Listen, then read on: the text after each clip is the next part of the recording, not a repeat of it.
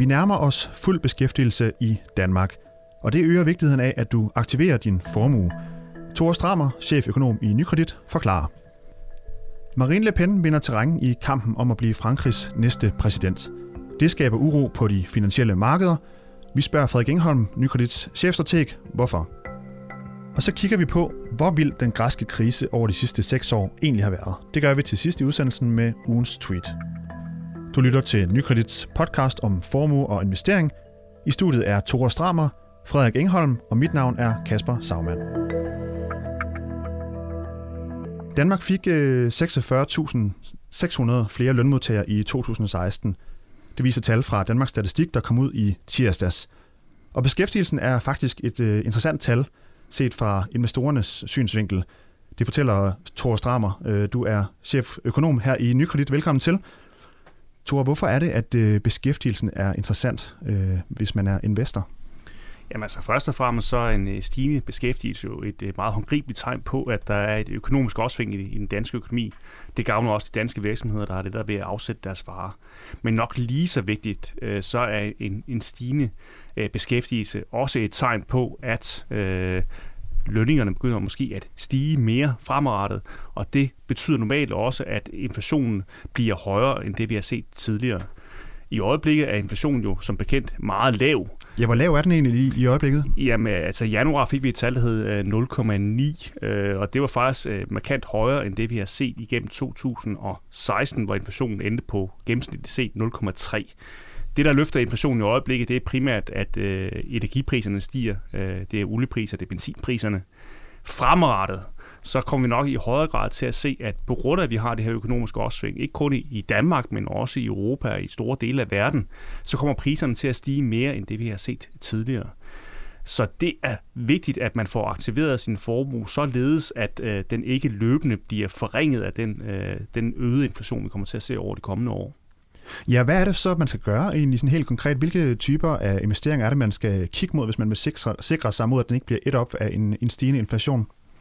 Jamen altså, man kan sige, at øh, i en situation, hvor inflationen øh, stiger fra de her 0,3 til et om, i omegn af 1, ja, 1,5 procent, øh, så skal man jo ud i noget, der, der, der giver et, et afkast, der ligger på den gode side af 1,5 procent.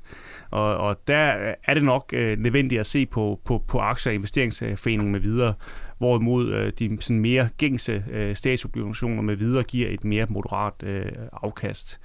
Øh, men jeg skal jo skynde mig at sige, at selvom inflationen kommer til at øh, stige, øh, fra et meget lavt niveau, så bliver der ikke tale om en, en, en markant øh, høj inflation. Øh, det er stadigvæk en moderat øh, inflation i forhold til det, vi har set tidligere. Men vi, vi bevæger os væk fra 2016, hvor vi stort set ikke havde nogen inflation, og dermed også havde den luksus, at man måske ikke øh, var nødsaget til for alvor at aktivere sin formue til nu at være i en situation, hvor øh, inflationen bliver, bliver øh, noget højere end det, vi har set tidligere. Og derfor skal man altså også øh, som investor være opmærksom på, at hvis man ikke øh, øh, så at sige er aktiv, øh, ja, så kan man risikere, at ens formue løbende bliver øh, ja, mindre som følge af, at inflationen øh, er tiltagende. Ja, og hvem er det, det er vigtigt for øh, det her med øh, at holde øje med inflation? Altså hvis jeg har 1000 kroner på mit bankbog, så er det måske mindre vigtigt. Altså, hvor, hvor vigtigt er det, hvem er det, der skal ligesom holde sig for øje i forhold til inflation, og, og om hvorvidt, øh, hvilke typer investeringer de skal, de skal kigge på? Jamen altså, hvis vi kigger på, på det, der driver inflationen i øjeblikket, så, så er det som sagt øh, sådan noget som energipriserne. Det bliver dyrere at køre bil, det bliver dyrere at, øh, at, at varme sit hus op. Fremadrettet tror vi også, at prisen kommer til at stige på en lang andre uh, række varer. Og det betyder altså, at ens uh, penge de rækker mindre langt end tidligere.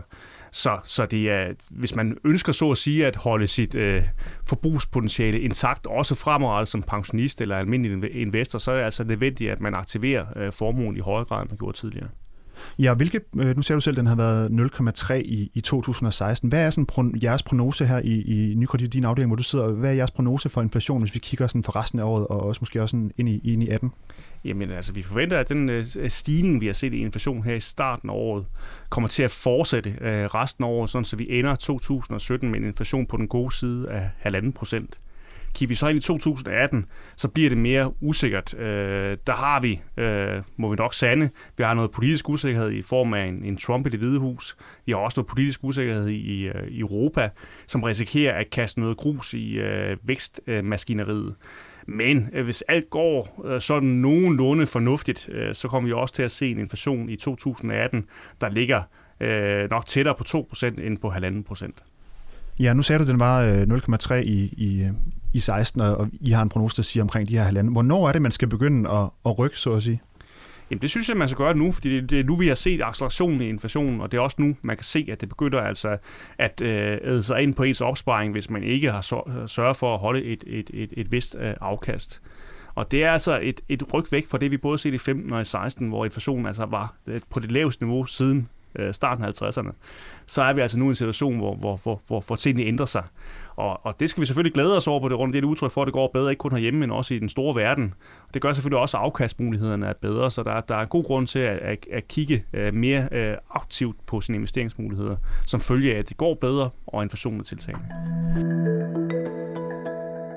Europa står for en række politiske valg i Holland og Frankrig, og de begynder at skabe nervøsitet ud på de finansielle markeder. Vi ser blandt andet, at investorerne er begyndt at flygte fra franske over i tyske obligationer. Frederik Engholm, du er chefstrateg her i Nykredit. Kan du prøve at forklare, hvorfor er det, at investorerne de nu søger væk fra Frankrig og over i, øh, i Tyskland? Jamen, øh, dels så kommer valgene nærmere og nærmere, og, øh, og dels så, øh, så har Le Pen på det allerseneste oplevet noget, noget fremgang i meningsmålingerne. Ikke så meget i første valgrunde, hvor man, øh, hvor man, hvor man kigger på, jamen, hvem er det, der, der er en masse kandidater på, på paletten, og så, og så er der to af dem, der kommer i anden valgrunde, medmindre der er nogen, der får 50 procent i første, men det er der ikke nogen, der er i nærheden af. Ja, fordi Le Pen, hun står lige nu til at vinde første runde med 26 procent af stemmerne, så vidt jeg lige uh, kunne se. Ja, præcis. Og så, og så, så det, der egentlig er det mest interessante, meget har peget, det har meget længe peget på, at hun skulle, i, hun skulle i anden runde, det er, hvem bliver hun stillet over for i anden runde, og, øh, og der er to muligheder, ser det ud til en, der hedder Fillon, som kommer fra det republikanske parti, ud på lidt sådan øh, et højrefløjsparti. Og så er der øh, Macron, som har et nyt parti, øh, som hedder Le Marché, og han er mere sådan en, en, en, en, en, på, inde på midten af, af det politiske spektrum. Og, øh, og humlen er bare, at Le Pen over for begge to, når man, når man, når man spørger folk i anden valgrunde, hvem vil de stemme for, hvis, hvis hun er parret henholdsvis med den ene og den anden, så, så går hun frem imod dem. Hun ser stadig ud til at tabe mod begge af de her mere moderate kandidater, og det er også det billede, vi forventer at fortsætte med at se, at franskmænd altså rotter sig sammen mod Le Pen i anden valgrunde, uanset at de så er lidt uenige i den ene eller den anden kandidats politik, men bare for at undgå Le Pen, som har mere ekstreme synspunkter. Øh, men hun er altså gået lidt frem, og, øh, og det, er det, der har fået, det er blandt andet det, der har fået markedet til at udvise bekymring i den her uge, hvor vi blandt andet så øh, franske statsobligationer nu handle til, øh, til 3 kvart procent over, over den tyske statsrente, hvis vi kigger på de 10 år for eksempel. Og det, det er ret markant i forhold til, hvad vi har set, og, og, og langt ud over, hvad vi har set de sidste, de sidste år.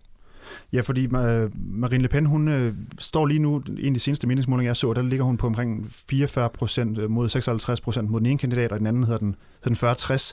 Øhm, men det er altså især hende, der gør markedet nervøse. Hvorfor er det, at man er så bange for, at hun kunne hen og blive præsident? Ja, men hun har nogle, nogle ting på paletten, som, øh, som vi som investorer ikke bryder sig om, og den mest væsentlige af dem er, at hun vil egentlig både ud af euroen og ud af EU. Er det og, realistisk?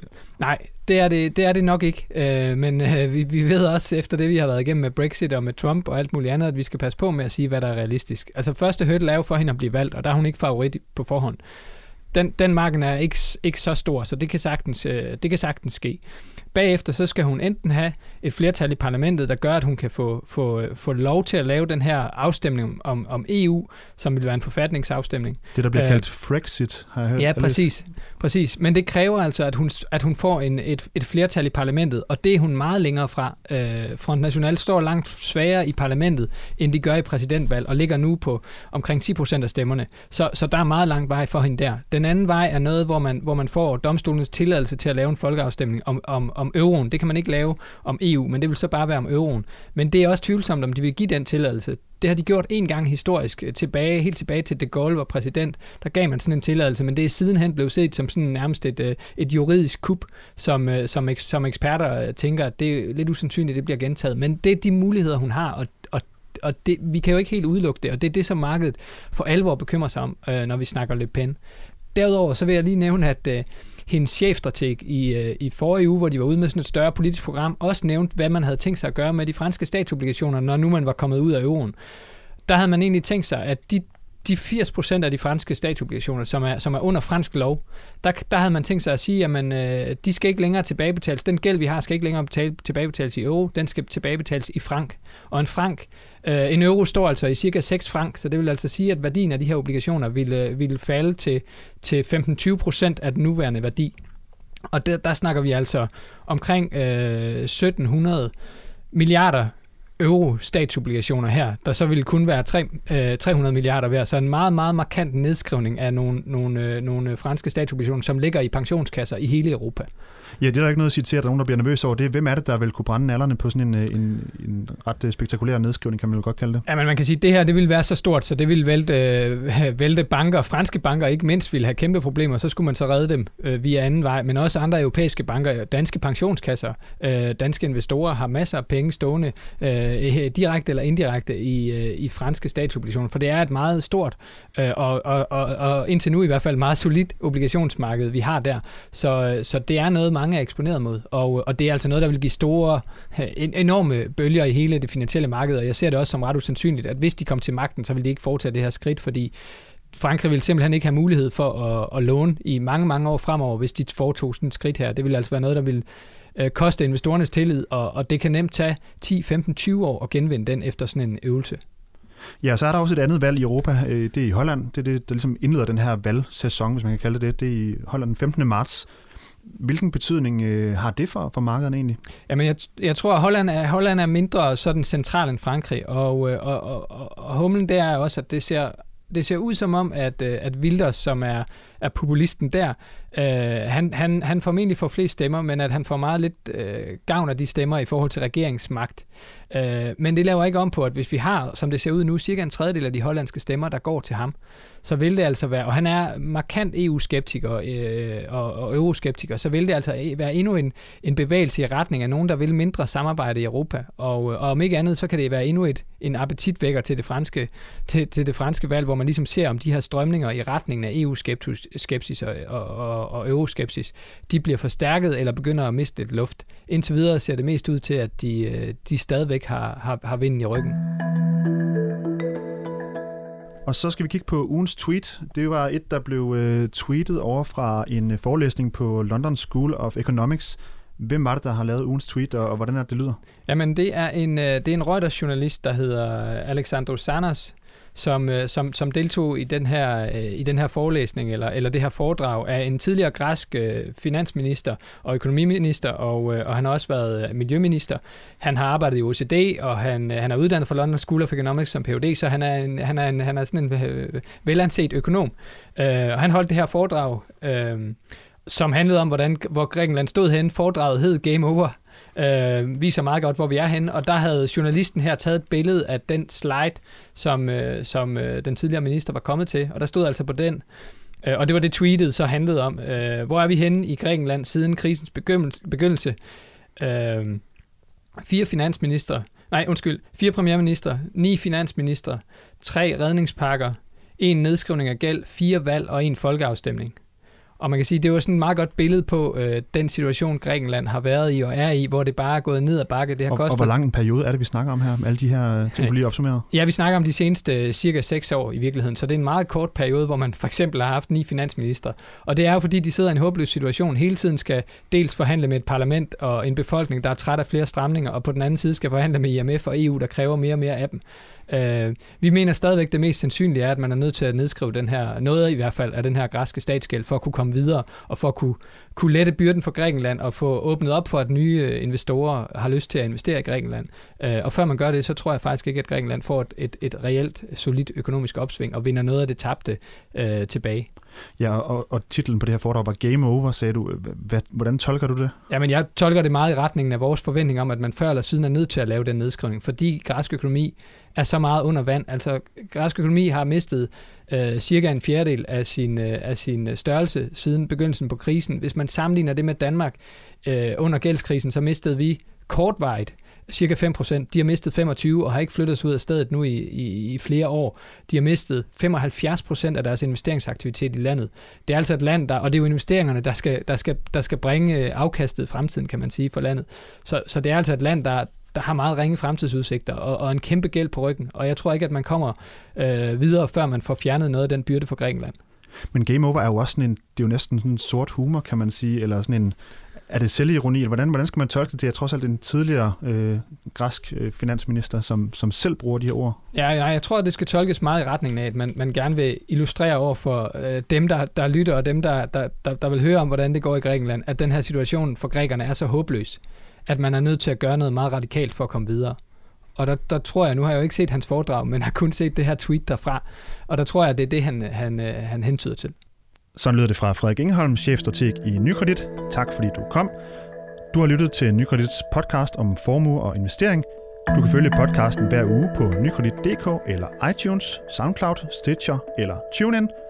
Frederik Ingeholm kan du følge inde på Twitter. Det samme kan du med Thor Stramer. Tak fordi du lyttede med.